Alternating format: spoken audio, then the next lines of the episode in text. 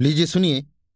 देवकीनंदन खत्री के लिखे उपन्यास चंद्रकांता के पहले भाग के ग्यारहवें बयान को, मेरी यानी समीर गोस्वामी की आवाज़ में।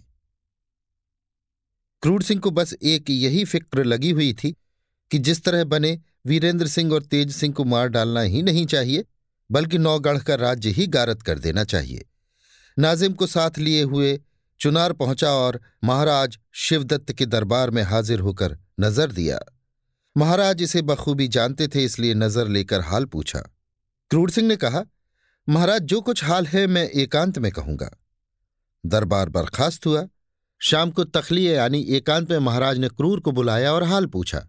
उससे जितनी शिकायत महाराज जयसिंह की करते बनी की और ये भी कहा कि लश्कर का इंतज़ाम आजकल बहुत खराब है। मुसलमान सब हमारे मेल में हैं।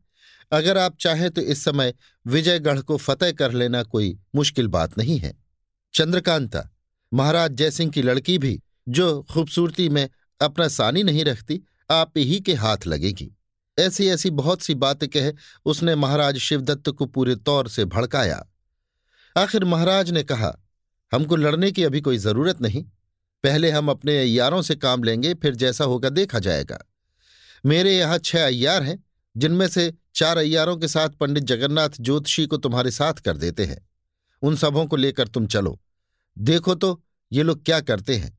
पीछे जब मौका होगा, हम भी लश्कर लेकर पहुँच जाएँगे। उन अय्यारों के नाम थे पंडित बद्रीनाथ, पन्नालाल, चुन्नीलाल, रामनारायण, भगवान दत्त और घसीटा सिंह। महाराज ने पंडित बद्रीनाथ, पन्नालाल, रामनारायण और भगवान दत्त, इन चारों को जो मुनासिब था, कहा और इन लोगों को क्रूर सिंह के हवाले किया। अभी ये लोग बैठे ही थे कि एक चौबदार ने आकर अर्ज़ किया, महाराज, ड्योढ़ी पर कई आदमी फरियादी खड़े हैं। कहते हैं कि हम लोग क्रूर सिंह के रिश्तेदार हैं। इनके चुनार जाने का हाल सुनकर महाराज जयसिंह ने घर बार लूट लिया और हम लोगों को निकाल दिया। उन लोगों के लिए क्या हुक्म होता है?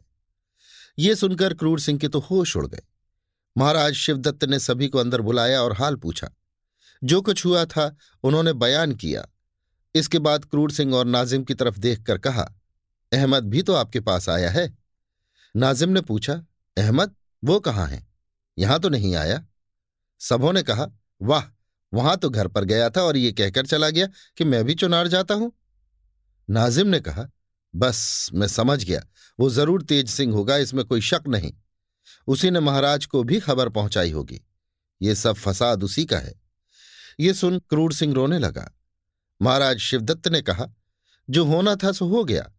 सोच मत करो। देखो इसका बदला जयसिंह से मैं लेता हूँ। तुम इसी शहर में रहो। हमाम के सामने वाला मकान तुम्हें दिया जाता है। उसी में अपने कुटुंब को रखो। रुपए की मदद सरकार से हो जाएगी। क्रूर सिंह ने महाराज के हुक्म के मुताबिक उसी मकान में डेरा जमाया। कई दिन बाद दरबार में हाजिर होकर क्रूर सिंह ने महाराज से विजयगढ़ जाने के लिए अर्ज़ किया। सब इंतज़ाम हो ही चुका था। महाराज ने मैं, चारों अय्यार और पंडित जगन्नाथ ज्योतिषी के, क्रूर सिंह और नाजिम को विदा किया। अय्यार लोग भी अपने अपने सामान से लैस हो गए। कई तरह के कपड़े लिए, बटुआ अय्यारी का अपने अपने कंधे से लटका लिया, खंजर बगल में लिया।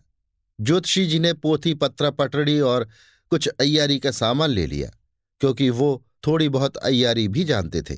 अब ये शैतानों का झुंड विजयगढ़ की तरफ़ रवाना हुआ। इन लोगों का इरादा नौगढ़ जाने का भी था। देखिए, कहाँ जाते हैं और क्या करते हैं। अभी आप सुन रहे थे देवकीनंदन खत्री के लिखे उपन्यास चंद्रकांता के पहले भाग का ग्यारहवां बयान, मेरी यानी समीर गोस्वामी की आवाज़ में।